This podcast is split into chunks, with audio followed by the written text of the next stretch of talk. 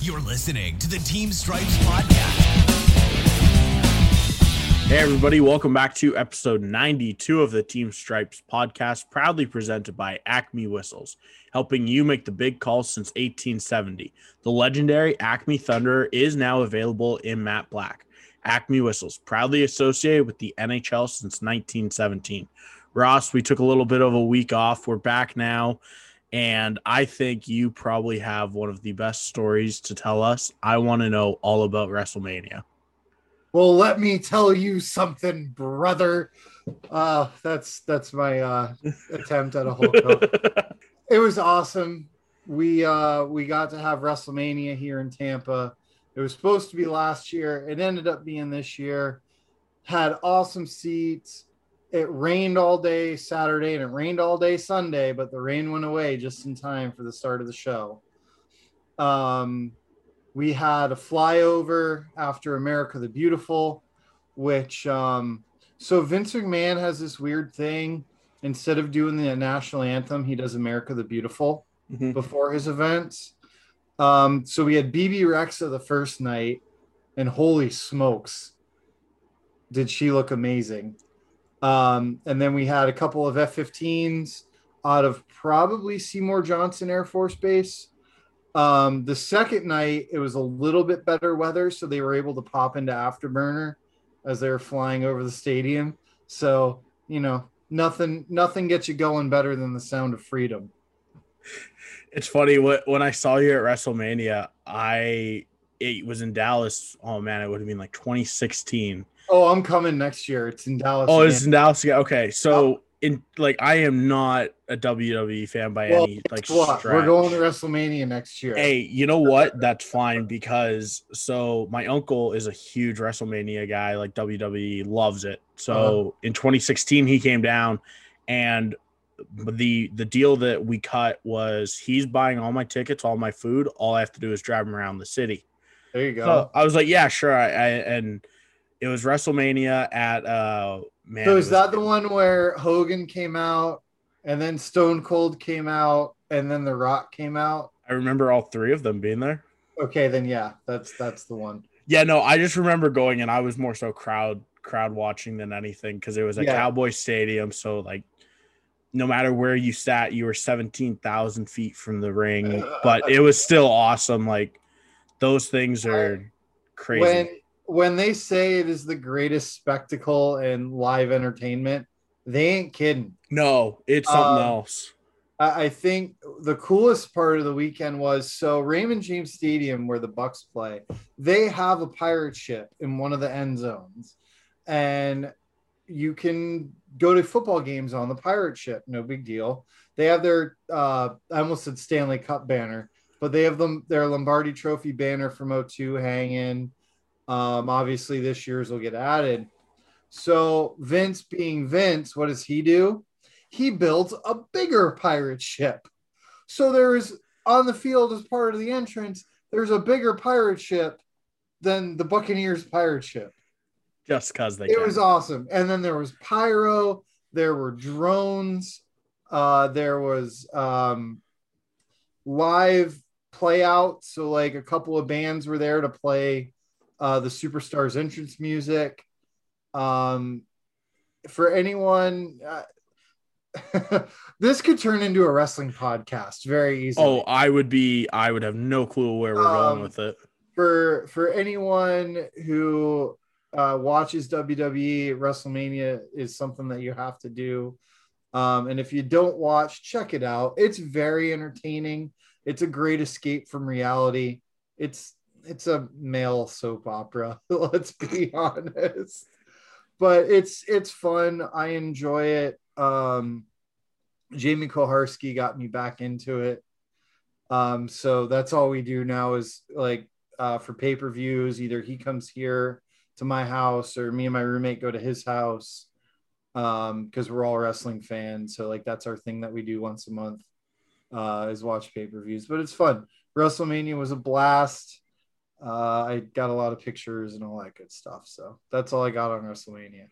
Good. I mean, it looked fun. Like, oh, it was. It, it looked cool. I mean, I, I guess we should kind of go back to hockey now since we are not a wrestling podcast. Um, I mean, I have no clue what I would be talking about for good. wrestling. I, I would just be like, well, one guy jumped on the other guy. Uh, they got it the was one, two, fun. three. Yeah, I, I will say this though, there were about thirty thousand people there, and wrestling is a sport or is a- an event that you have to go to with fans. oh, it a hundred percent. So fun, especially when the fans get into it. I mean, I love. ho- I'm a huge hockey fan. Obviously, I referee this, that, and the other thing. But there ain't no live sporting event like going to wrestling when the fans are into it.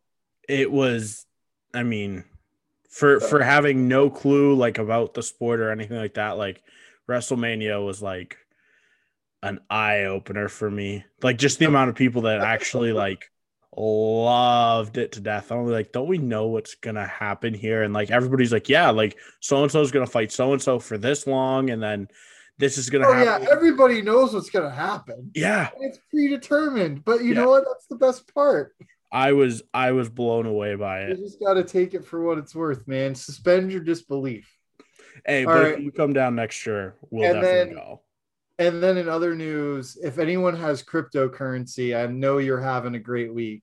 I know I am. I bought a boatload of Dogecoin and it's made me a good amount of money this week. So I'm a happy camper. Um, with that, now let's up. talk let's talk about some hockey. Yeah, Um, we had the trade deadline Monday.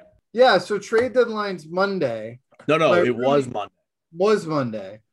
Me and my roommate are in the car driving home from WrestleMania, listening to um, a sports talk station up in Boston do their WrestleMania post game show, which they were dying laughing on the air. They're like, I can't believe they're letting us do a WrestleMania post game show. And then the guy goes, hit the breaking breaking news music. And this the one guy that was uh on the wrestling show, he's normally the producer of their daytime sports program. So they hit the breaking news music, and the guy goes, per blue check mark Dan Dreger on Twitter, Taylor Hall's coming to the Bruins. And they were so pumped up. And that's huge for the Bruins. I mean, how could you not be though? Like the Bruins absolutely fleeced Buffalo. Well, uh, yeah. Fleeced them. Taylor Hall and Curtis Lazar for a 2021 second round pick and Anders Bjork. Right. Like, I'm I'm sorry, you couldn't get like a first round pick in there and a second. Well, how there wasn't a first round pick given is beyond me. the the only thing I could think of was Taylor Hall has the uh, the chance to leave come summer. Yeah, But still, I mean, there should be a first round pick for him. very true. I agree. At, at minimum, it's a rental player, and you should be able to get a first rounder for a rental player. Yeah, and then Hall even came out and said like, "I want to be here long long term." Yeah. So Oh, I wouldn't be surprised if he signed. Oh, I you know it wouldn't have been surprising if they gave him a second rounder on the condition of him not re-signing, but if he does re-sign, they get the first rounder. Yeah, I mean that. I mean that would have even been a little bit better because Mm-hmm. Buffalo got. I mean, after Monday, Buffalo lost like the trade deadline. Yeah, they did. Buffalo could have like just fire sold their whole entire team, got 17,000 draft picks, and instead they go Taylor Hall and Curtis Lazar for a 2021 second round pick, Yep. plus a player who, Well, and then on on top of that, I have a feeling Eichel's going to go bye bye this summer too. I would, if I was him, I'd say see you later. Yep, for sure.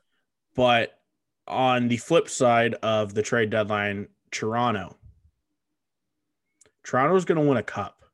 No, they if they don't win the cup with the roster that they have, then there's another team in blue that's got something to say about it. you think Tampa? Duh. Think about it this way: we have the best player in the world sitting on the bench right now. That's arguable. playing. Arguable best player in the world. The Lightning are going to have a $100 million payroll when the playoffs roll around. Because Kucherov's not playing right now. They're doing everything they're doing without the best hockey player in their division, at least. I don't disagree with that, But if And you it- look at the Maple Leafs, just Oh yeah, no, they have a great roster. They got a lot of talent. They picked up a couple of goaltenders. They got one guy that's hot right now. Cool, good on you, but you still got to beat. You know, you got to go through the Canadian division, which isn't going to be an easy task. for sure. And then you're gonna have to play the Lightning What would that be like second or third round third round. at least? My thing is with like Toronto, like you have three lines of guys that are either superstars or have been there and done it. Mhm. And yeah, like Well, they got what like four or five former captains on their team. I believe it's four because they got full, F- Nick Foligno, Mhm. um, Thornton, Tavares, and Spezza. So four. And like, if you think about it, their fourth line is absolutely sick. yep. Like you have Spezza on your fourth line, which are okay, granted, yeah, he's whatever, almost 40 years old, but still, like the fact is, like they are stacked. And then you look at them on defense, they got Bogosian, Brodie, Hutton now, they got Jake Muzzin, like Rielly, like they are absolutely stacked. They got three goaltenders that are NHL I would say arguably NHL starters. You got Freddie Andersen, who's an NHL starter. Now David Rittich, who is an NHL starter, and then Jason Ja- def- Jason they- Campbell. They're definitely a good team. They I- they got a lot going for them. I just don't see how they don't win the cup. And they went all in this year. I'm being a homer, obviously, but Tampa, Oh, that's fair. I mean, I, if the Flames were not four points out of you know fourth place right now, like I'd probably say the Flames are sitting pretty. But like yeah, looking at Toronto and what they did on deadline day was like, oh shit, they're going for the cup now. that yeah, that's true. Them and the Islanders. Yep.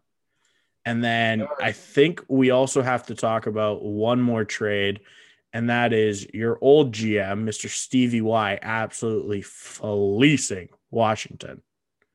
For I didn't. I don't To saw that. Detroit, you're getting Jakub Vrana, Richard Panik, a 2020 first rounder, and a 2022 second rounder, all for Anthony Mantha.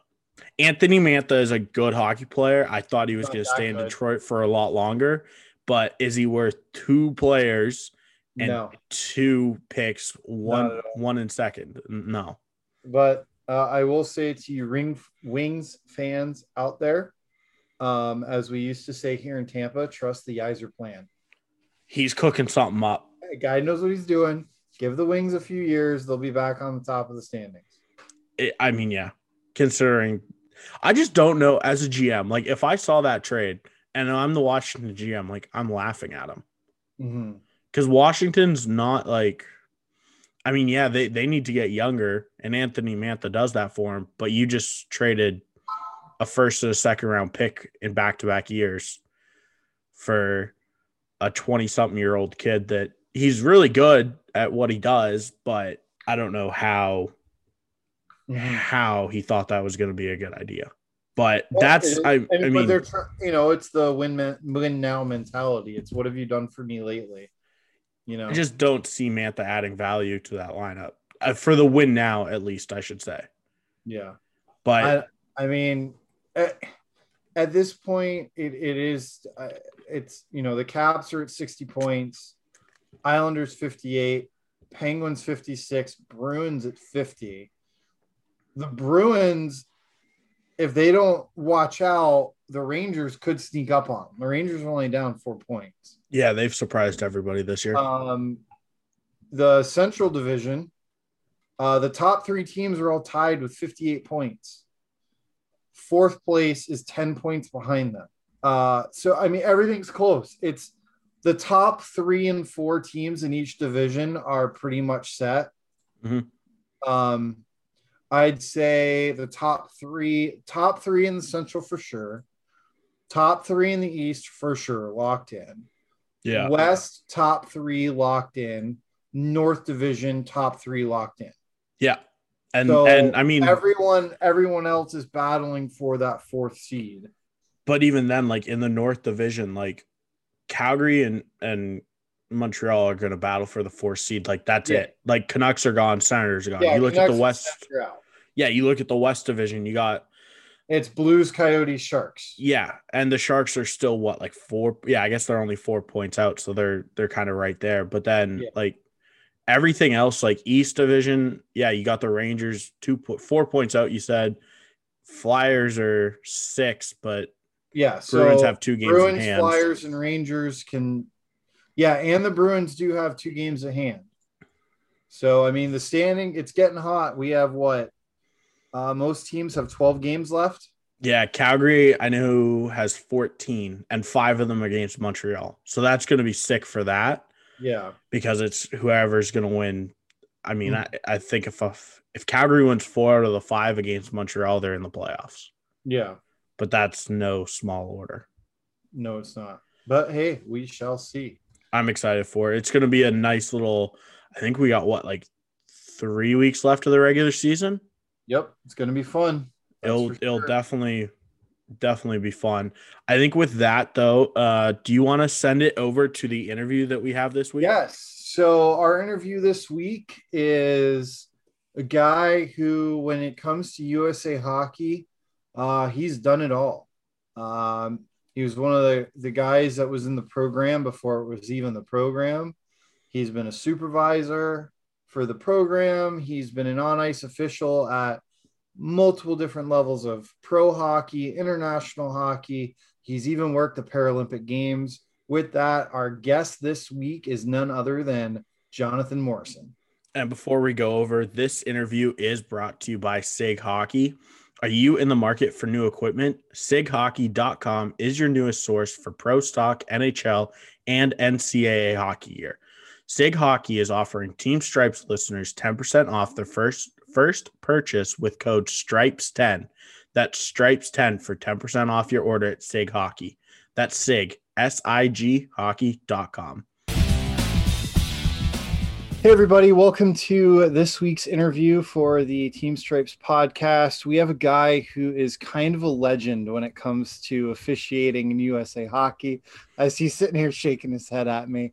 Um, when I started in the program, this guy had been around for a while and he's done pretty much everything under the sun uh, as far as officiating goes. He's worked all at pretty much everything USA Hockey's had to offer. He's even worked some Paralympics doing sled hockey. He is uh, just an awesome guy to be around. He's an awesome supervisor, great on ice official. And uh, I would like to welcome to the podcast Mr. Jonathan Morrison. Hi Ross. Hi Brennan.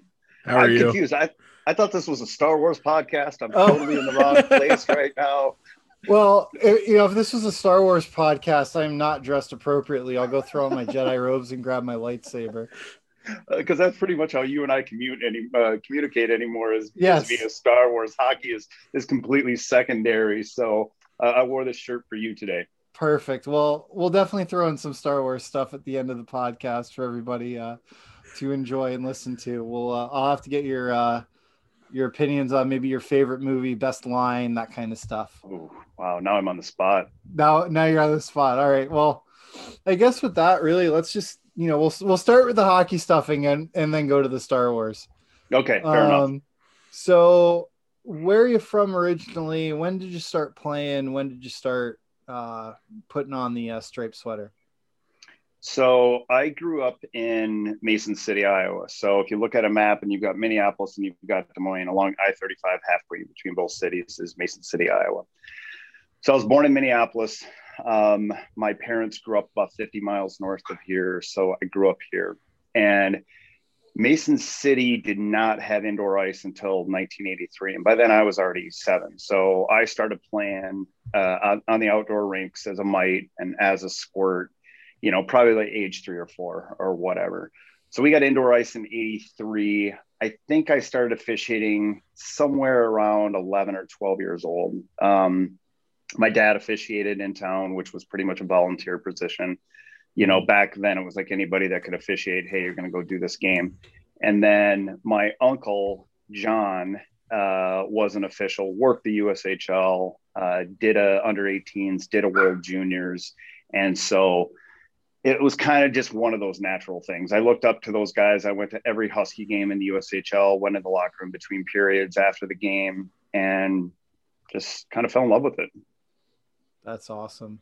So growing up playing, you said you didn't have indoor ice until you were what seven. You said that's Yep. So that's cool that you got to learn how to skate outside. I know, like for me, a Florida boy, I've only skated outside twice in my life. Yeah, it's been a while for me. Fair enough. So, how? What did you, as a player, like? Did you play junior? Did you get to like uh, midget? Like, how far? How long did you play, or how far did you go? Yeah, so I mean, we didn't even have midget hockey. We had Bantam hockey, and then we had high school hockey. And Okay. Iowa high school hockey is nothing to brag about. We have two two guys who have made the National Hockey League: Scott Clemmensen Mhm. and Jed Ortmeyer. You know, Jed Ortmeyer's out of Omaha, and Clemmensen's out of out of Des Moines. It's and you know both those guys left to, to go play juniors. Mhm. So, you know, I played both JV and varsity hockey. By no means was I a great player. True story, finished my career in the penalty box. there you go. Um, yeah, that was the first year they introduced. Yeah, that was the first year they introduced two and ten for spearing. I came. wait, wait, wait. Give me a second to defend myself here. Uh, I, I came around and, and went to to stick check a guy in the corner. My stick went right up here his stick, and I stuck him right in the gut. And Mhm. I thought I was getting a slashing penalty, whatever. And all of a sudden, a guy jumps in the box with me. I was like, "What are you doing here?" He goes, well, "I'm serving your minor. You got two and ten. I look at the scoreboard. There was eight minutes left. I was like, huh, "This is how it's going to end." And that's how it. That's how my playing career ended.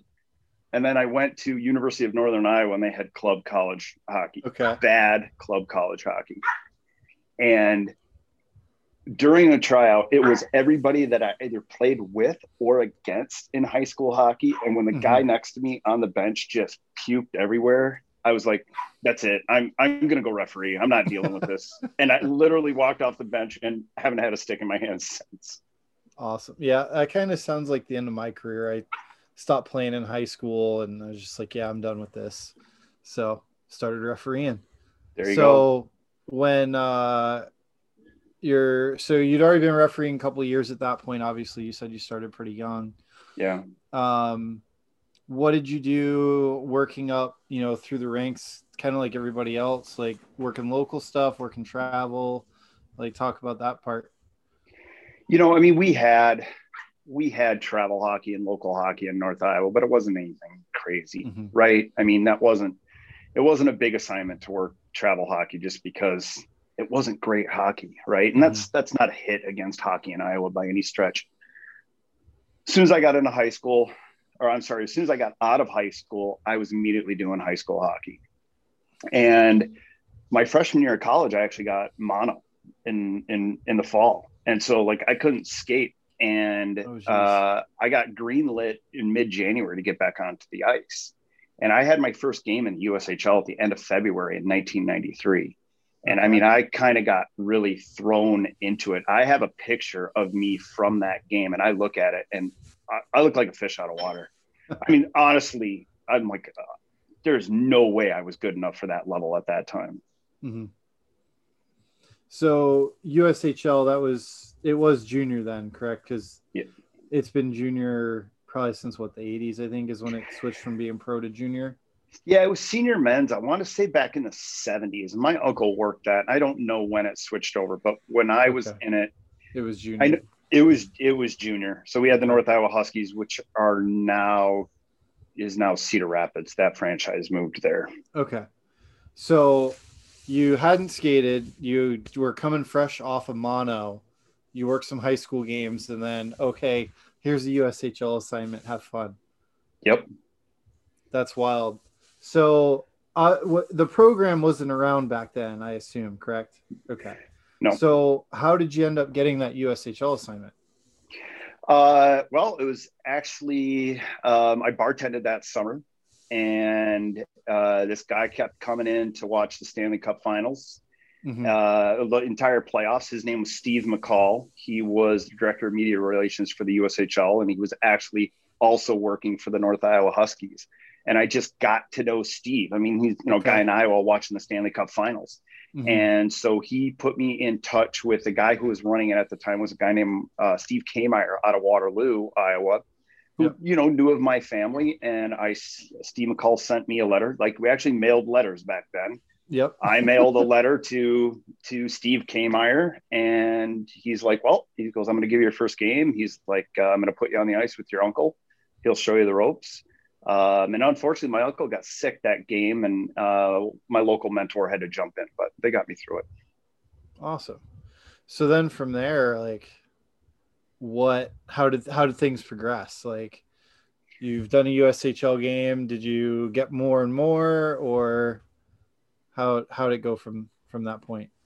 I, I kept working Iowa high school. You know, that was a way for me to both line and referee to mm-hmm. kind of not not figure out what I wanted to do because trust me, I wasn't trying to figure out if I wanted to be a referee or line. I just I just enjoyed it. Yeah. Um, and so I was I was working high school hockey. Um, I started working club college hockey at like Iowa State and things like that. I mean, back when I was there, that was a that was a big deal in that old barn. Um, and just you know kept with the USHL my first, I guess we'll call it full year in the USHL, Scott Zingerman uh, from Omaha was the referee in chief. And, you know, I was young. I'd travel. I went to that tiny barn in Sioux City more often than I, you know, care to remember for 50 bucks and no mileage and no hotel and, and no nothing and just went there to survive in that rink um, yep. and just kept grinding away at it. And when I was in college, you know, I could either that club college story I told you, I could either pay to play really, really crappy club college hockey or get paid to referee. Yeah. Super easy decision when you're in college, right? Oh, 100%. 100%. So, like, my, you know, my friends were doing whatever, sitting around in the dorm or their apartments or whatever when I was in, in college. And I was going to Sioux City and Omaha and, and Des Moines and, and having a blast. And mm-hmm. that's it, just, it turned into a snowball that got bigger and bigger and bigger. Yep. Well, yeah, it's one of those things like especially when we get into the grind of it, like we get used to it. We're on the road every weekend, and you, as the passion grows, that's where you want to be every weekend is on the road with the boys. Right. Um, and I was thinking back, and I was actually having a conversation with Kevin Curtis the other day. Um, we were talking about uh, just some random stuff, and he he brought up a good point. Like our my group was like the last real group that really got to have a lot of fun doing it because it's it's changed with yeah. you know, social media with with the the way the you know the the three letter leagues are hiring guys now um, things are a lot different whereas yep. like when when we when like when you're coming up or when I when I was coming up you know doing the AJ and the Met and the NA and the USH all that good stuff like the amount of fun that we got to have off the ice. Obviously, you know, we weren't stupid about things, right? But you know, just being around the guys and and like going out after the game, doing all that kind of stuff, like that is really why I kept doing it. That's why I still referee to this day. Is you know, I want to be around the guys, not the game. Eh, that's part of it, but being around the boys is the best part. And I think that's one of the reasons it's been such a grind this year. You know, like for me in, in college hockey, it's been an absolute grind because it's just been you go in a day early, you get your COVID test, you go to the hotel, you get takeout, you wake up in the morning, you get your COVID test, you go back to the hotel, you get takeout, and it's just like this yep. rinse, repeat. And I think back to when you're talking about all those special memories and things that you got to create. One of my best memories has nothing to do with officiating, but I remember going to see um, uh, who was the uh, who was the pitcher for the Cubs? Um, I want to. It's not Kerry Wood, but um, uh, Price. Um, no, uh, no, Price would have been recent, more recent. Uh, um, why am I drawing a blank on his name? Anyway, Derek Berkebile and Travis Smith were living together in Des Moines, and he uh-huh. goes, "We got to go see this guy pitch at the Iowa Cubs." And it was it was a horrible, horrible April day, like rainy and 50 yeah. degrees. I'm like, man, I'm not going to the ballpark today. and so we go to the ballpark and we watch this guy gets called up AAA. He strikes the first side out in 10 pitches, the second side out in 11 pitches, and then hits two bombs. He was a man amongst boys. and we froze to death that game. And I feel so bad that I can't think of his his name right now. But it was we got to see a guy who then was a major league pitcher just months later and was uh-huh. an unbelievable difference maker. Those are the things I remember. Yeah. That was the fun. And if I had been an official, I never would have met those guys. I never would have had that experience. Mm-hmm. ain't that the truth? Like all the all the little sidebar stuff, like stuff like that, or um, like when uh, my first year out of the military, when I was full time with um, with the SP, I spent the first part bouncing around between uh, the what's the Chicago apartment, um, Toledo, a couple other places, and like I'm hanging out with a couple of the boys. We're sitting on uh, one of the guy's girlfriends uh, lived right in downtown Chicago. We're sitting on the roof with the skyline, looking out, having a few beers, just just enjoying the life. Exactly. So all that kind of stuff that goes, you know, that comes with it is is what makes it awesome. So you've done the USHL for a few years then when like when did you break into you know doing pro hockey or um I think my pro, first pro game was in 1997. It was in the old IHL.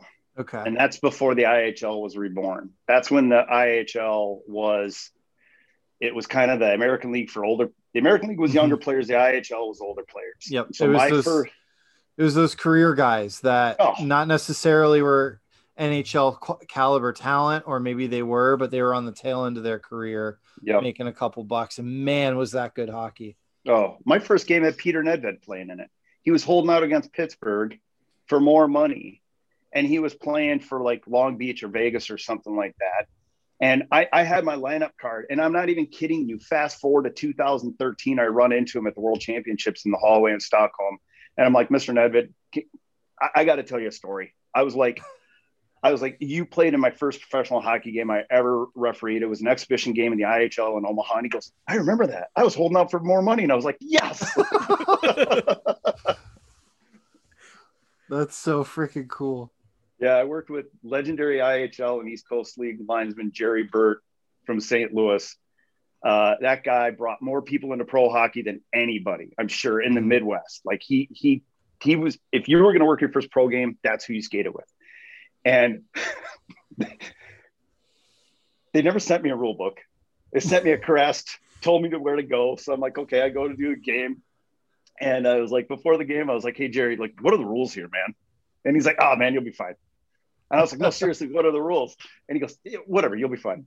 Look, we're going out on the ice. We're getting ready for the national anthem. I'm shaking in my boots. And he goes, You were kidding about that rule thing, right? I go, No, man. I have no idea what the rules are. so, yeah, I got a crash course on high sticking, offsides, icing, hand passes there in about 15 seconds. We played. nice and that was also two line pass and touch icing then Oh, yeah, big time. Yeah, oh that was fun. how how was doing two line pass i i just missed out on that It was, man, did you have to be dialed in? Because there were so many intricacies to the rule that nobody besides officials knew. Where mm-hmm. like you could catch the puck on the other side of the line, line as long as you didn't proceed the puck across the line.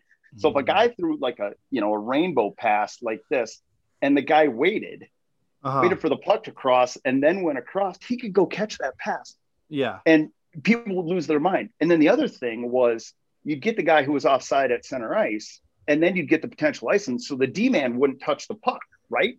yeah And so then the other guy had touched the puck thinking he was going to throw it out to the front, and some guy was going to bury it. And you blow the whistle and signal too. And everybody was like, what the heck just happened? So I miss it, but don't miss it because you were directing traffic the whole game. Yep. Yeah, man. I, I know um in talking to a few people about it, it was extremely complicated. And the higher up you went, the harder it got. Because and let's be honest, that rule was specifically in place so the referee could keep up with the play. I'm sure. Yeah. Big time. Like that's that's really what it was. And then obviously when the NHL went to four man, two line pass could go bye bye because they didn't need it anymore. Yeah. Yep. And college never had it. Oh no. Okay. No. I couldn't remember whether or not they did.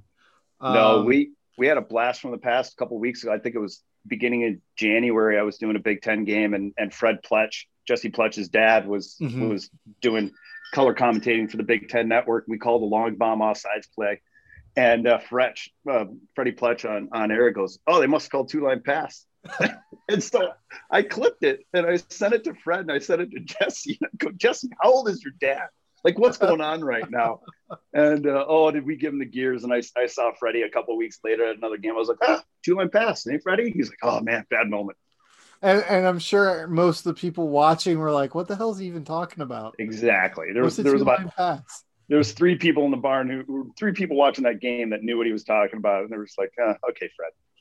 That's awesome. So you're doing the uh, the IHL, doing the USHL. Um, uh, so doing a lot of that kind of stuff, and then when abouts in your career did like the program come about?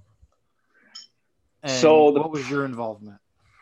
The program started in 98. I think 98, 99 was the first year of the program. And that year I lived in Des Moines, uh, lived on 22nd EP True. My roommate was uh, Brian Pochmara. Um, and that was the first year of the program. Mm-hmm. And our first meeting in Spooner, Wisconsin for the program full time camp, there was eight of us. Oh wow! Okay, that was it. There was eight eight full time officials. There was uh, two in Des Moines, three in Omaha, and three in St. Paul. That was it. Wow. And that's and you guys were just working strictly USHL and some pro stuff, right? Yeah. We were working USHL. Brian Pochmara opened the door for ODP guys to get into the ECHL because they loved him, rightfully so. I mean, Brian mm-hmm. Was one of the best referees I've ever skated with. And uh, so he opened that door because Brian, you know, his first year in the USHL, he had come from the NA. He was skating in the ECHL. So he really opened that ECHL door, you know, mm-hmm. 22, 23 years ago. Yep. And that's kind of been the route for guys ever since. Yeah. You know, graduating out of the program, going either, uh, well, going over to the ECHL. Mm-hmm. Um, so then from there, obviously, then you've been around the whole time and you got to watch it grow into what it is now. Um, we had on Scott Zelkin recently, you know, talked about, you know, him taking over and all that. And, you know, he, he was very complimentary of like yourself and Tater uh, and some of the other guys that have been around for a long time and, you know, the glue of the program. Um, I know for me, like my first year in, I'll never forget you, you supervised me in Mar- Marlboro. Oh yeah. What a rank. What a rank that place is. And I, I think, you were going back and forth because we had an AJ game and a Met game on the ice at the exact same time. And I think I was on the AJ game, but I'll never forget. Like I think it was maybe the first or second time meeting you. You had on like this long trench coat and like. I just remember being kind of scared of you because like. Oh no. Like oh god, Motown's here. I you know I better better skate my tail off. Um, but you know like you're one of those guys that's just been a staple of the you know the officiating development program. Um, so then obviously from there, you know, you're progressing, you're working pro hockey, and then you get involved with um, I well, I guess we can talk about the Paralympics too. Like how did how did that come about? So in 2005, my first game of the year was an American League game in Omaha. I was working with Justin St. Pierre and uh, Dan McDougal. And I had just finished a summer camp in a real uh, humid barn. I'd taken my half shield off because it kept fogging up, right? Yeah. Yep. Got to the rink, first game of the year, don't have a half halfer. Omaha's a brand new team in the American League. I don't know the equipment guy. I'd been wearing a half for, for years. I didn't want to ask him for a half shield. So I go out and I skate without one nine minutes, 32 seconds into the game, puck takes a funny bounce off the stanchion, hits me right oh, here. Of course. Crushes in my zygomatic arch, my cheekbone. So um,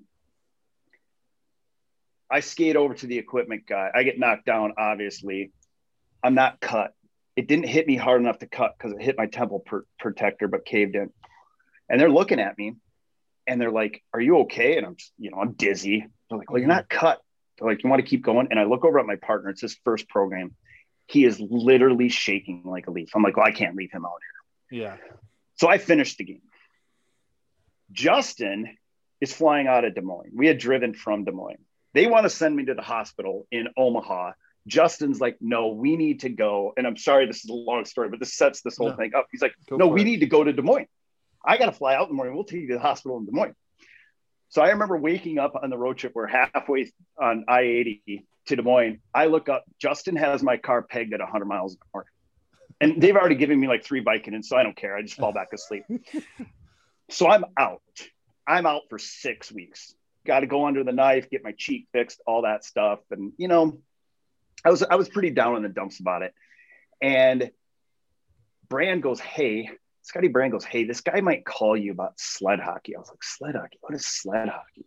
Uh-huh. Like, you know, there wasn't sled hockey on YouTube back then. So I got a call um, from um, Scott Brinkman out of Buffalo, New York, introduces himself. Mhm. He says, Hey, I got your name from Matt Leaf. I thought you might be interested in officiating sled hockey. And um, I had never seen it at that time. He goes, I'll send you some DVDs. Um, you can kind of figure out what the sport is about. He goes, I'd like to bring you to Colorado Springs for a USA, Canada, Germany kind of round robin tournament. And he goes, I'm going to bring you and Scott Bockel. You'll referee Hill Line. He goes, There'll be another guy there to teach you the sport. He goes, And you know what? If it goes good, we'll give you a shot at going to Torino for the Paralympics. I'm like, Sweet, right? Okay. It was my first year in the WCHA. So Uh-huh. I'm like, Oh man, I got to call Greg Shepard, tell him that, you know, I Mhm. might be gone for two weeks in March. So I was like, hey, Mr. Brinkman, I said, at what point in this process am I going to know if I'm going to Torino? Because I got to let this guy know that I'm not going to be able to skate. He goes, let me start over. Congratulations. You've been selected to go to the 2006 Paralympic Games in Torino. And I was like, I was like, oh, crap. I need to figure this sport out quick. And uh, so we went to about a month before we went to Torino. We went to Colorado Springs, worked like six games, and man, Uh-huh. just baptism by fire. Just yeah, right. you know, Scott McDonald from Canada uh, just taught us the game, and and uh, you know, Scotty and I had a great run in Torino. You know, we worked the gold medal game, and and again, just snowballed from there, and you know, been going with it ever since. Yeah, and I uh I've gotten to see it. I have I still haven't had the chance to actually work any sled hockey games. So for our listeners out there that don't necessarily know what sled hockey is, definitely check it out. It is an absolutely awesome sport. Uh, those those uh, men and women that that do play sled hockey are just absolutely unreal athletes. Uh, unreal athletes and even better human beings. Oh, yes, hundred percent.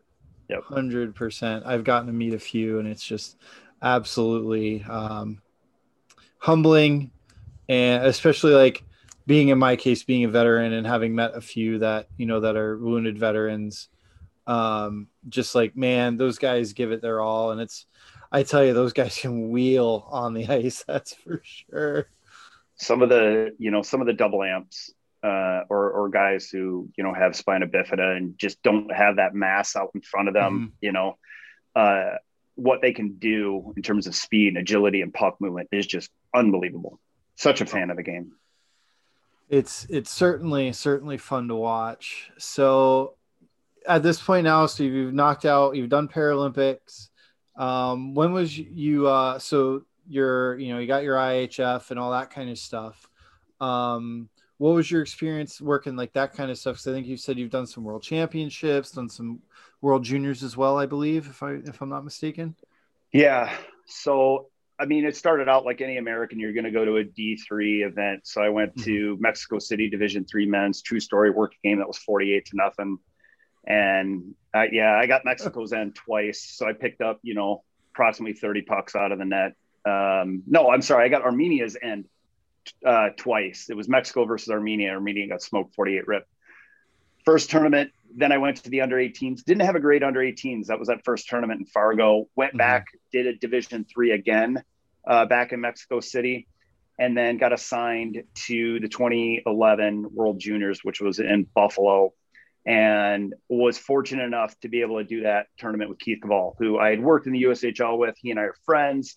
Even Mhm. you know back then, we had done the under 18s together, and you know what, the stars aligned in Buffalo. yeah You know the US gets knocked out, knocked out in the semis. It's Canada, Russia in the gold medal game, and they tap both Keith and I to do that game. And you know, What to be able to work. that Ugh. Um, you know, great things happened that tournament. Kevin Muench out of the Western League was the main supervisor at that event. And I had a great relationship with Kevin prior to that. I had worked a handful of games for him in the Western League. He had supervised in the ODP. And with Kevin, I knew I could go out and skate my game. You know, I don't want to, you know, sound like like Herb, but skate your Mhm. game, right? And that's what I had written in my book, skate my game. I could do the things that a North American official does that usually very much upsets a European supervisor. I could go out and do those and know they would be all, all right with Kevin. Yeah. And so the stars align, we get that game. Well, it's minutes away from the Canadian border. So they came over in droves and they're playing Russia, which, you know, it's Russia, Canada, US. Those are the countries that are battling all the time. And that isn't negating anything that Sweden or Finland ever bring to the table. And that was the game that Canada's up three rip to start the third. And Russia was almost knocked out of the tournament, took it to OT in a shootout to stay mm-hmm. alive in the tournament. Quarterfinals, I had them, OT shootout. Semis, I have them, OT shootout. Now they're down three nothing to start the third. The younger guy who kept opening, who like kind of escorted us on and off the ice, he turns to me and Phoenix Willik, uh, Felix Winnikins out of Germany. By the way, only game I ever worked with him ever. Didn't work with him during the tournament. We get thrown into the gold medal game together. Whatever, you guys will figure it out. He had already worked the Olympics at that point. and so um, the kid opening our door. He goes, "Man, this game's gonna get ugly. You guys are gonna be pulling bodies apart for the next 20 minutes. It's gonna get ugly." I go, "Dude, you haven't seen anything yet." I go, "Just wait." Eight minutes later, it's three three and the game ends up game ends up five three. Like mind blown. I mean, still that's one of the top IHF you know moments and and Mhm. meltdown. And you know, the funny story about that is two days before that, Keith got uh, Keith got the flu. He was rooming right next to me. He knocks Oh, on my jeez. door at at five thirty in the morning. I open it. He's green. he goes, dude. I'm in bad shape. I need Pedialyte. I need drugs. He was supposed to work like the fifth, sixth place game or something that day. Uh-huh. So I immediately called Kevin Muench. I was like, hey, man, Ke- Keith can't go today. He can't. They Yeah. come in, they check him out, they pump him full of fluids. Morning of the gold medal game, they're like, Keith, you okay? And he's like, yeah, yeah, I'm fine. I'm ready to go. I knew he was full of it. There's no, he was so sick. He was so sick, but there was no way that game he was not going to officiate that and game. it was three man, correct? No, it was four man. It was so four, okay. it was him and Martin Frano from the Czech. Um, Okay. You know, he also worked the ODP years ago. And so and so it Felix. So it was like this perfect ODP, you know, culmination game with all Mhm. of us. And so Keith is like, "Yep, I'm ready to go. I'm ready to go." And so you know, he's from Erie. He's an hour away. There's no way he's not doing this game on his home soil. Yeah. So halfway through the game, you know, Keith's doing great. Halfway through the game, all of a sudden I hear the Canadian go, What the bleep, bleep, bleep. And I look and Keith is wiping puke from his mouth and kicking it into, the Canadian goalie's net. And the Canadian goalie goes, Dude, your referee just threw him in my crease. And I'm like, Oh man. So I go out and get a water bottle and spray it down and kick it in, and nobody was none the wiser. Only the three of us knew. But yeah, Keith puked in the middle of that game because he was so sick, but he knocked it out of the park. That's unreal. Oh my god, that's so good. I'll uh, well when when we have him on, uh, we'll we'll definitely have to uh, put that in the notes to ask him about. It. Yep. Yeah. Oh, that's awesome. So and then, and it was the Russians that won then, right? Five three. Yeah. So, So that they- was uh, Tarasenko uh, from St. Louis. Okay. Yep. Jeez, five five unanswered in in the third period. Unreal. Could have heard a pin drop in that barn when it ended, man. It was crazy. Brennan's sitting here shaking his head like, "Yep, I remember watching that game." I re- no, I remember I had to go to bed. And so I remember sitting there like listening to it on the radio and it was like three rip going to the third. We're doing good, whatever. And then it was three one, three two, three three, and then it was like, oh, oh shit. Oh Ah. shit. And then it was it was I just remember going to bed that night like what just happened.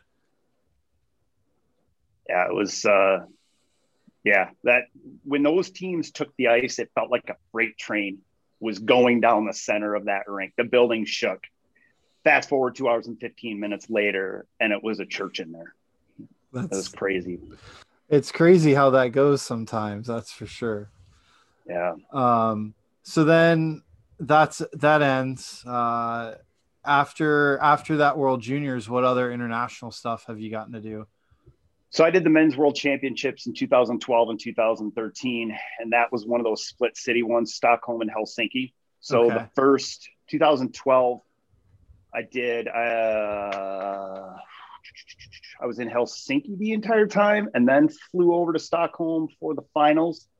So I worked the semis and backed up the gold in 2012, and then in 2013, I was in Stockholm, worked the quarterfinals, didn't work the semis, and flew home. The coolest memory about 2012 was when we chartered to go over to the city that was having the semis and the finals.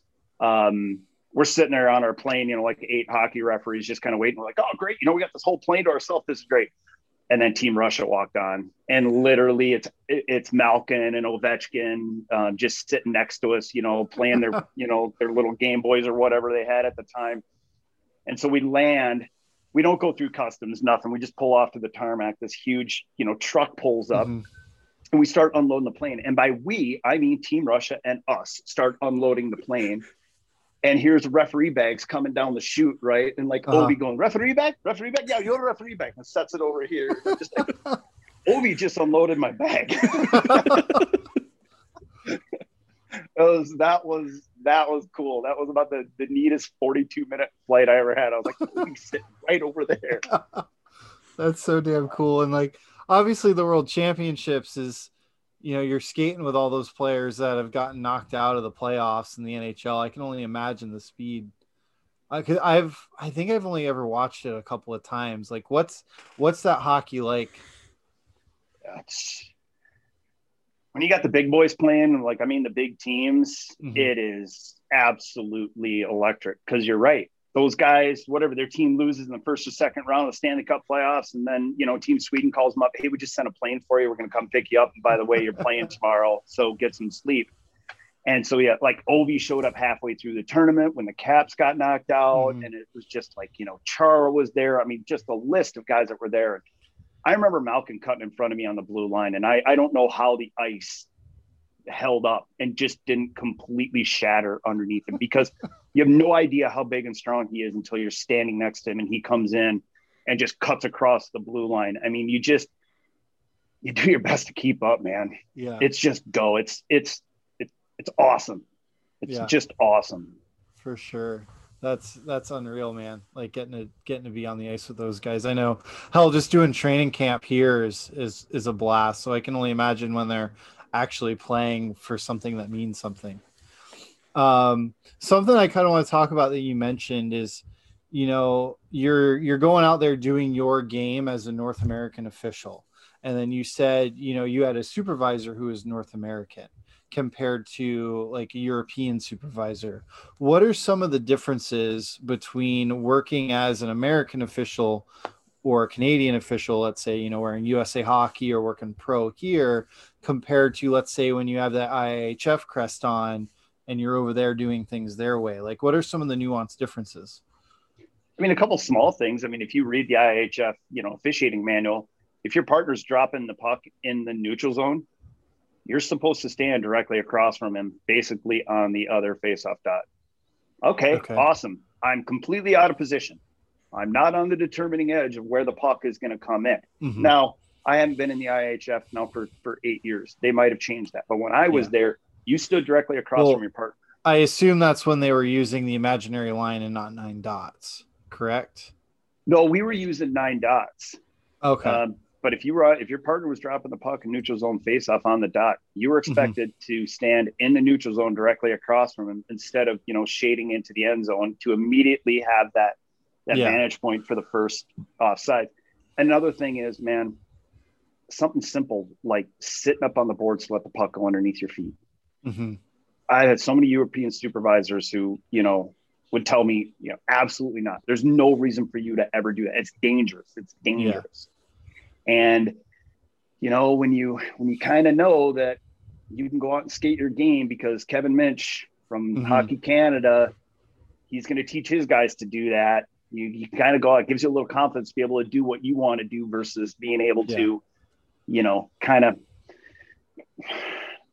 fit your game to their style. I mean, I've had I've had supervisors tell me, you know, hey Johnny, you know, offsides by this much. Uh, uh, okay, player earn that. Like what? It's either on or it's off, man. No, you know. And I had that same supervisor, true story, you know, tell me, hey, it's okay, know, this much, it's fine. That same supervisor had the stones to come into my locker room after the game with a laptop in 4K and slow it down frame by frame by frame and zoom in and show me a, a play that was offsides by this much that led to a potential goal scoring Uh-huh. and then chew chew my butt about it. I'm like, Uh-huh. you, you kidding me, man? That's wild. Did Yeah. you tell him he earned it?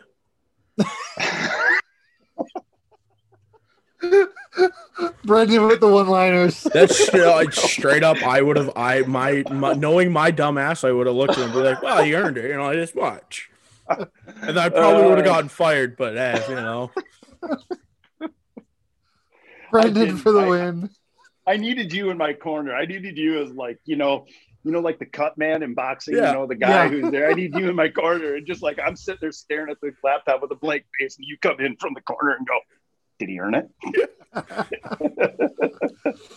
I remember like in in those little differences. I remember um uh a guy telling me like he went uh one guy that went to the Olympics um NHL linesman he was telling me when he would go shag the puck for icing blow a whistle to her ar- arm in the air they don't do that over there No, they don't. so the whole first period he's doing it so he gets off the ice and uh, i guess the supervisor said something along the lines of like what are you doing Are you trying to like show us up here we don't do that kind of stuff yep.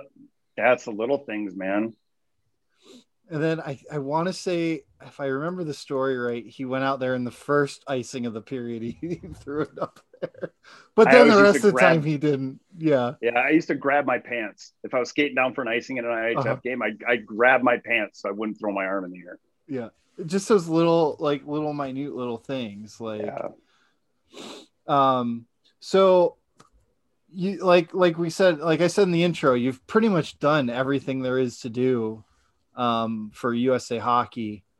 Um what what kind of role are you in now or what kind of stuff have you been doing? I know like it's so funny back when i was going through the program it was like oh boy i'm going to get a nasty gram from mo if i don't do my mileage right or if i pick the wrong hotel we just got that email sent out today. it was in my inbox. I was like, "Oh, better do mileage." Hey, did you know want to know how many versions I had of that? And I deleted what I actually wanted to say because I know the 10th falls on a Saturday. It's going to be a disaster. My inbox is going to be full on Sunday, and it's such a pain in the butt. And by the way, this is a calmer, gentler Mo than you know five, six years ago. I think that's been documented. yes Um, but you know, like here's here's the reason I get fired up about stuff like that is I remember what it was like to be those guys. And if you've got 200 bucks in mileage coming to you and getting that money on time versus it being delayed a couple days can make a big difference, right? Whether or not you're Mhm. late on your car payment, whatever, right? And so, like, I want to get those reports to the league. I understand the NA and the NA3 and the SPHL, they pay at the end of the month and it doesn't matter. But the USHL, when I send that report, Steph gets it. She takes a look at it, verifies that everything's right, and she's going to pay the guys as soon as she can. So I want that report to be in there. I don't want to be waiting on guys, okay? Because then other people are waiting on money for other people's mistakes. And so, you know, back to your question, you know, my job is, you know, it says coordinator transportation logistics, mm-hmm. mileage, hotels, training camp. It's those three things, right? When it Yeah. comes to planning training camp, putting all the pieces of the puzzle together to help Scott Zelkin, you know, not have to freak out or worry about everything at camp, I help him with that. When it comes to logistics, you know, hotels, and this year for hotels has been a disaster because we're not having guys stay in apartments. Yeah Like the only people staying in apartments are apartment guys, right? Mhm. If you're traveling in from Minneapolis and working in Des Moines, you're not staying in the Des Moines house because of COVID. So on an average year, I'll book 850 hotels. I'm at 1100 right now, and I didn't book any until mid October.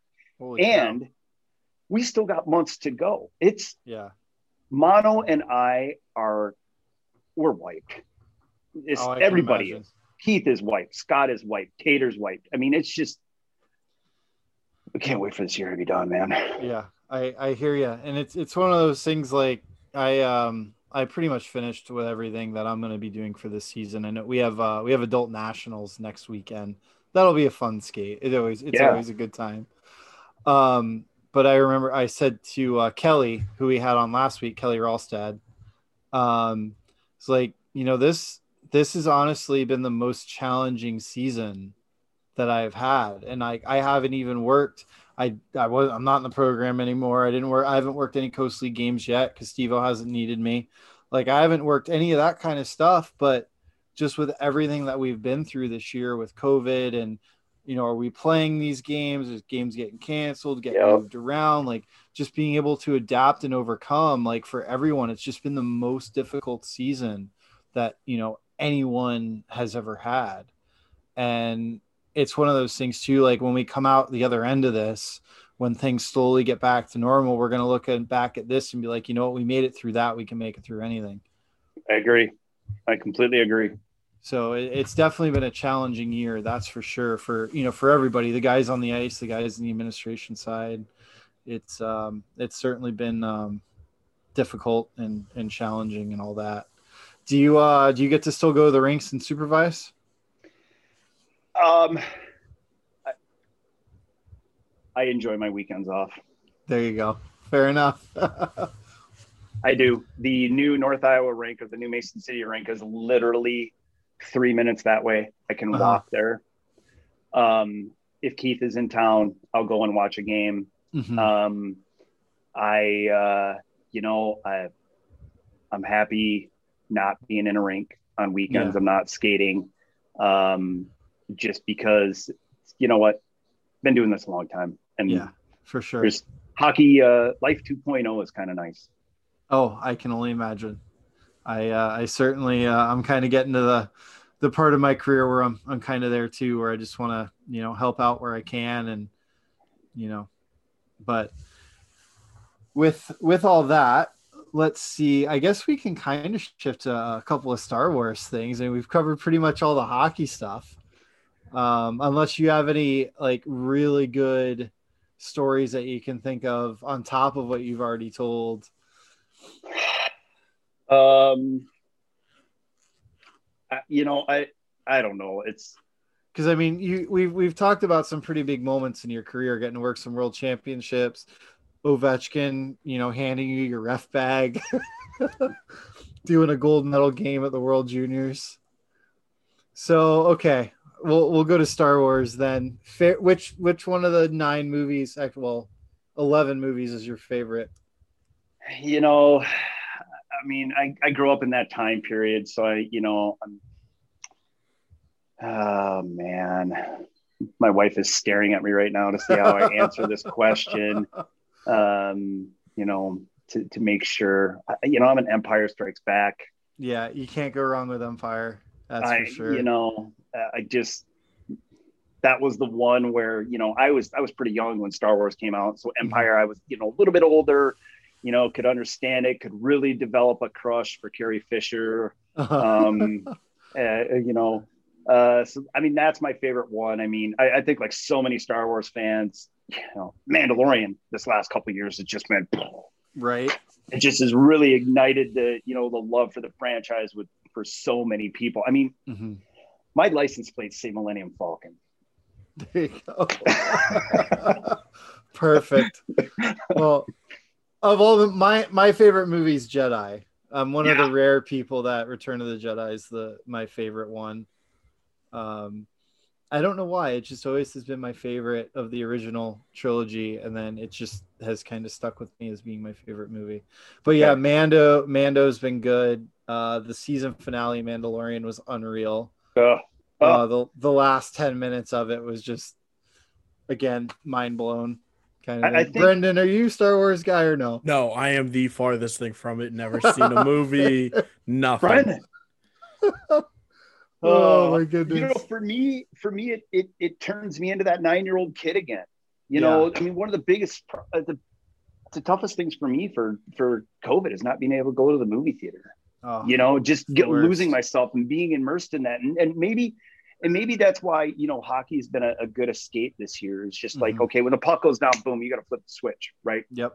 you got to be ready to go for the next two and a half hours and you know that's been the escape and and you know i'm very fortunate in the you know the conference i work in in the big 10 Mhm. um, you know i primarily work um, you know minnesota wisconsin. I went to ohio state five times this year. Um, we don't have you know local officials there. And so it was a pretty easy trip for me to drive up to mini and, and fly there.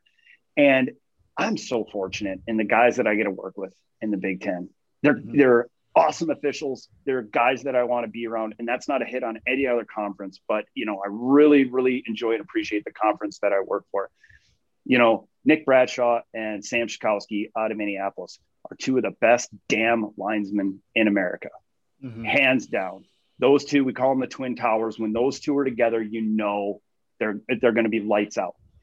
Nick Bradshaw, I'm I'm saying it now. If that guy had started, that guy had started officiating sooner than he did, I never would have skated with him because he would have been in the National Hockey League. That guy is that damn good, and to be able to skate with those guys, and and you know, and there's so many other guys in the Big Ten that are you know just as good as those guys, but you know that that's what I, I love about it. I'm still skating with young guys. We're still Mhm. hungry, guys that I got to help along the way, and you know that's what kind of got me through this year.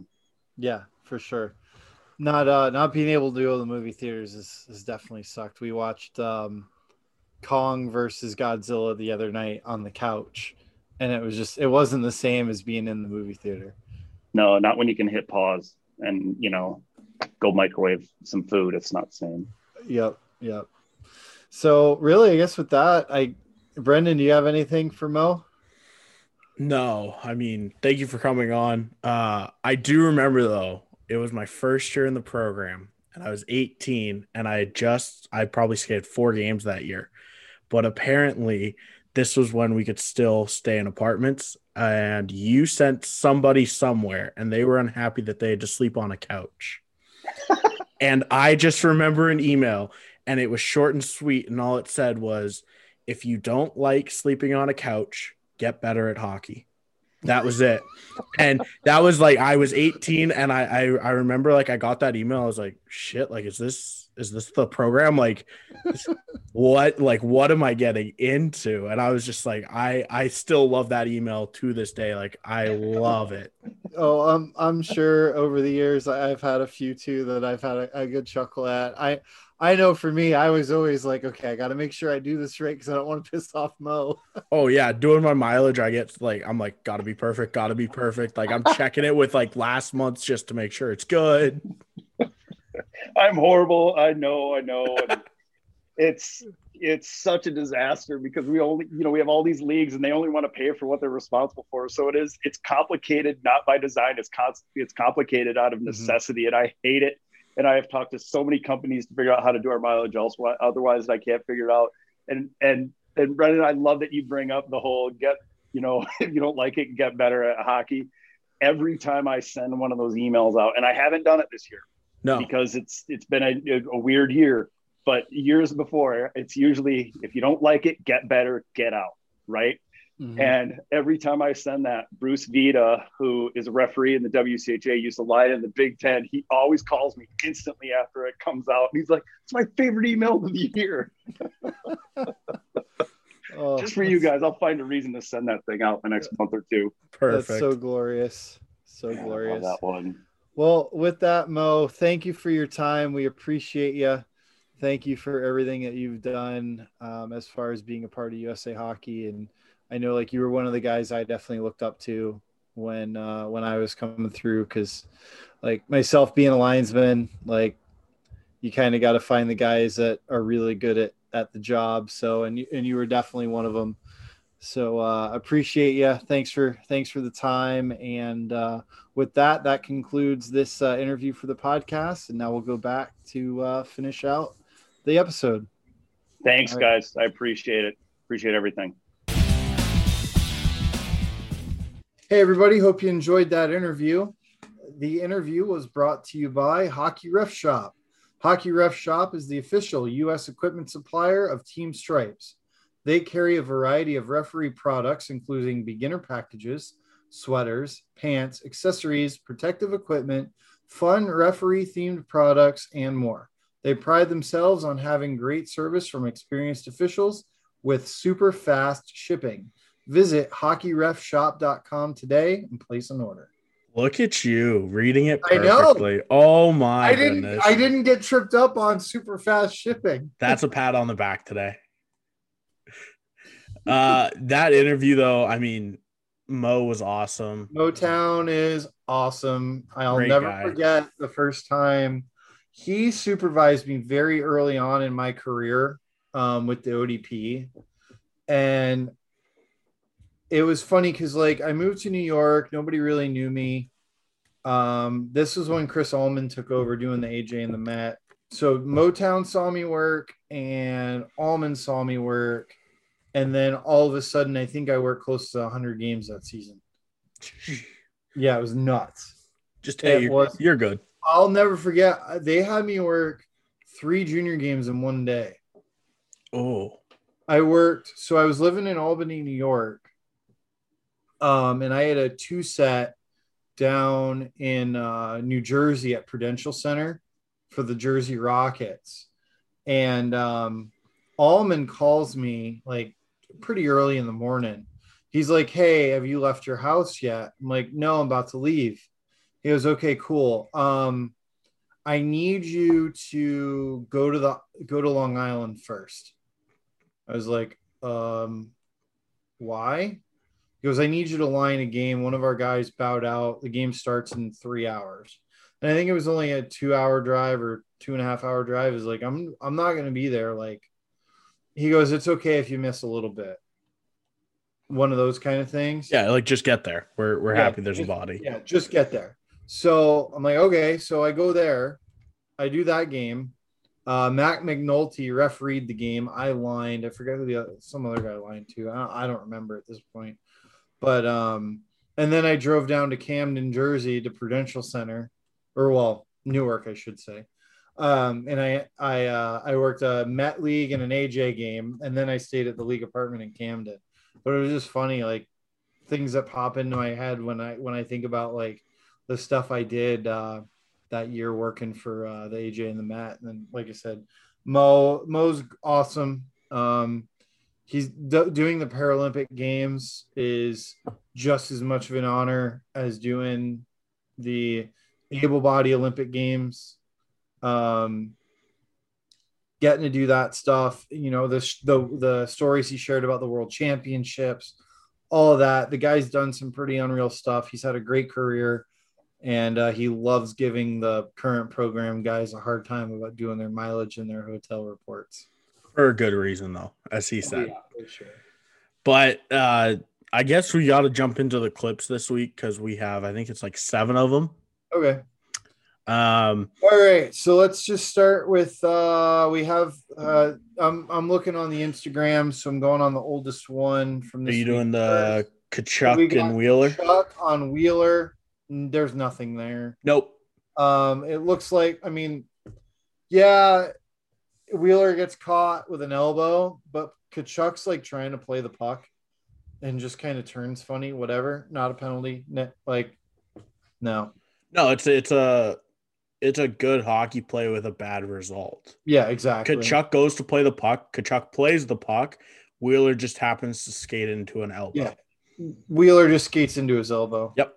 Hundred percent no call. Just it's it's one of those ones where I think guys see it nowadays and go, "Oh shit, that's a penalty because he got hit in the head."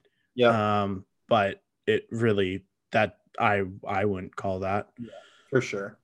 So Uh, next up, we have Canadian defenseman and looks like Leon Draisaitl battling for the puck.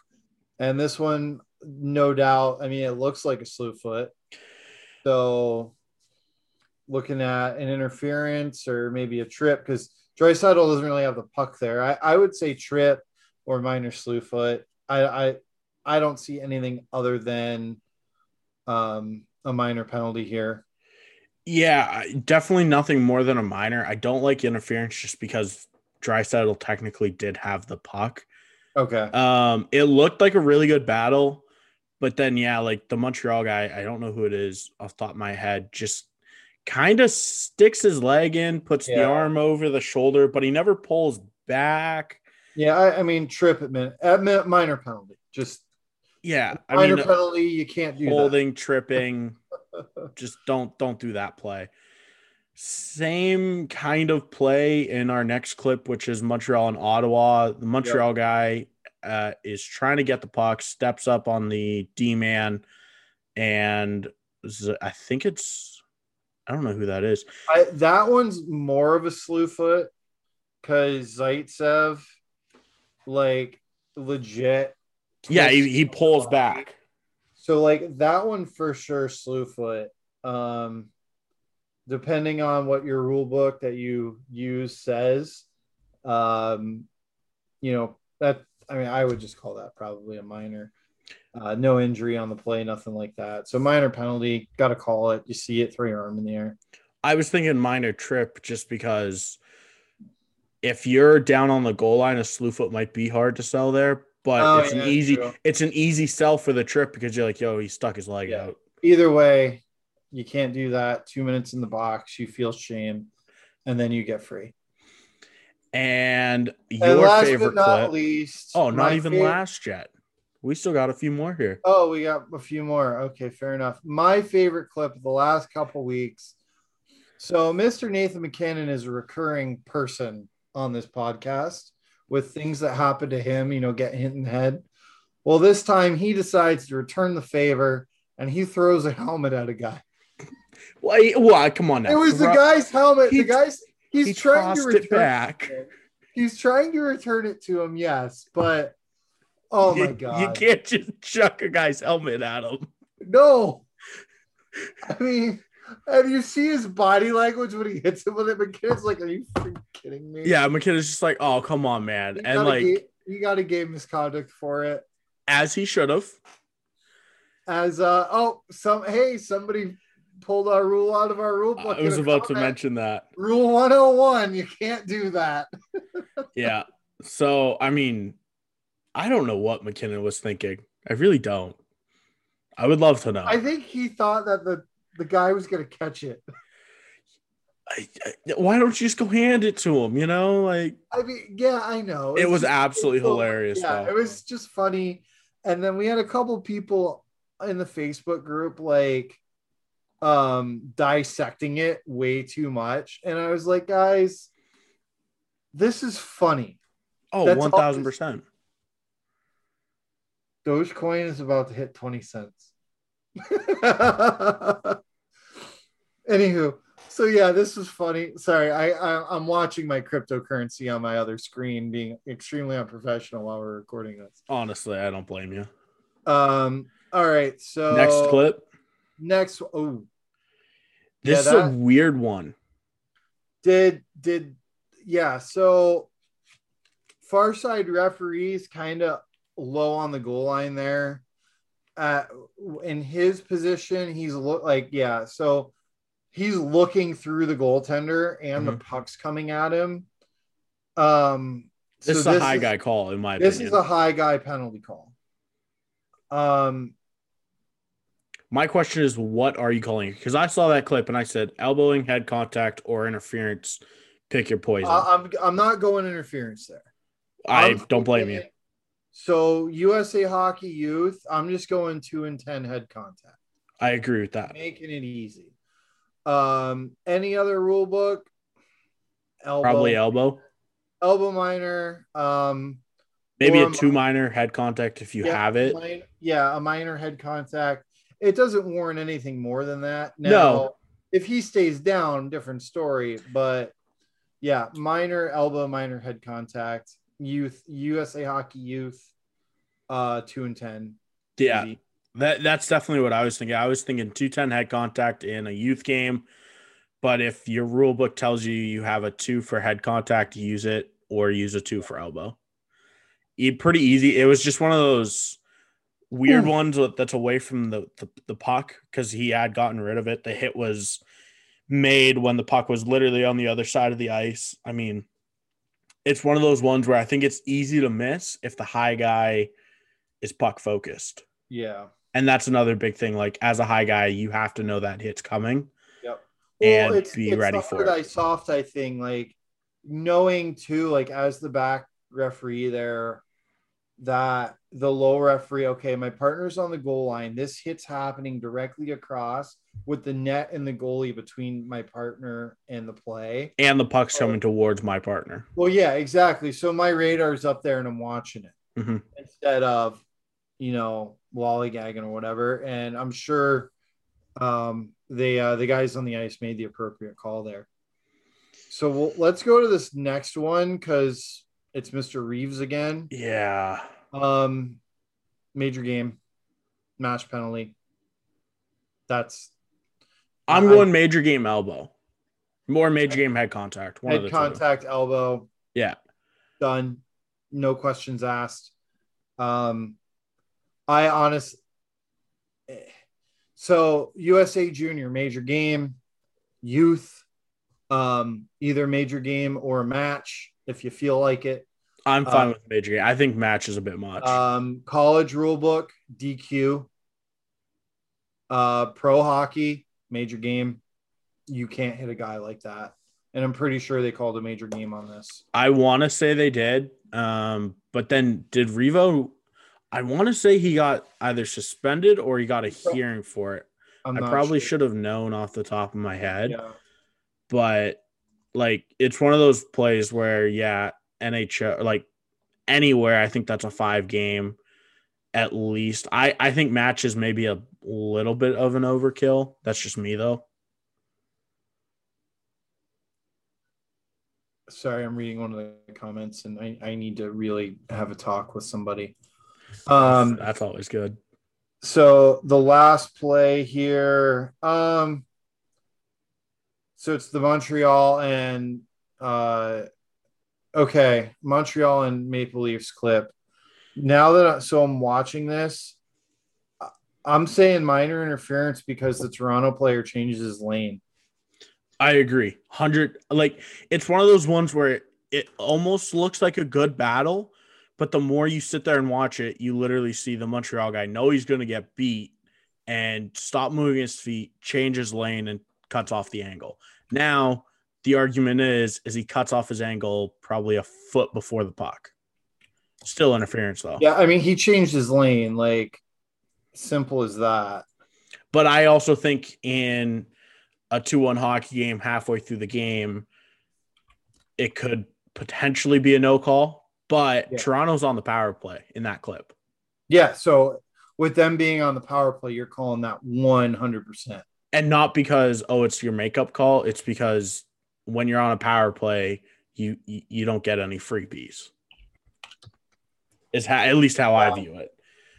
But I mean, that is all the clips we have for this week. Ross, unless you have anything else to add, I think that wraps up episode 92 of the podcast. I I got nothing. Um I hope everybody is I think nationals are going on right now. I think high school nationals. Yeah, high school started today, and then so did ACHA D2 Nationals. Okay. Um, so everyone that's still out there working some games, have fun. We're doing a adult nationals here in Tampa. I skated three today. I got one tomorrow, and then that's it for me. How I was got a that? refer- Um, the over 40 game was fun, and the over 50 top level was pretty good. Um, so Are they my- two manning? So the over 40 is three, Oh, and um, the uh over 50. So get this, my third game, we get out on the ice, and my partner comes over to me, and goes, "Can they wear those helmets?" And there's one guy wearing not the Gretzky Jofa, but like the OG Forsberg Jofa. Like- and then there's another guy wearing a curling helmet. And I look at him like, dude, it's men's league. They don't have HECC rules. As long as it's a helmet, they can wear it. I thought it had to be a helmet made for hockey. Ma- made for hockey. Yeah, exactly. Hey, I told him about the only thing I'm not gonna let him wear is a bicycle helmet. I had one guy uh one day come out in a horse riding helmet. No. And I looked at him and I was like, nah, dude. And he's like, I know, I forgot my helmet at home. My wife's coming. Can I just do warm ups with it? And I was like, no, mm-mm, mm-mm, because you're gonna fall and then I'm gonna get Yeah. sued. I don't have any money. Well, this this helmet that the guy had on it, it, it looked like it, it was weird. Like it was a soft, like it was a hard pad and a hard pad. It had like I don't um it, it, it was made by Spalding, which probably hasn't made a hockey helmet since the 70s. Yeah. Um, but I'm just like whatever. I mean the Jofa, the Jofa Athletic of hell yeah. Yeah. Especially the OG, just put the plastic on top of your head and go. Yep. I don't know about the curling one, but that's great. That that's the the stuff you see in beer league, especially at the beer league nationals. Like that's awesome. it was it was really fun today. But- uh, and then after my uh, 8 a.m. game, 8 a.m. game, the teams from the 8 a.m. game by 9:30 were upstairs in the bar drinking. As they should be. So What else are you supposed to do with your day? get wasted and play more hockey, man. That's what those guys are doing. That sounds And like they're a having great a day. really Exactly. are. There's there were a couple of former pros on the ice too in my over 40 games, so that was cool. That just sounds like a fun time. It is. It is. Maybe we'll have to come out here sometime for it. Hell yeah. So with that, I think uh I think that's all we got. Yeah, episode 92 is officially done and dusted, and we will see you guys next week for episode 93. Have a great week, guys. You guys then.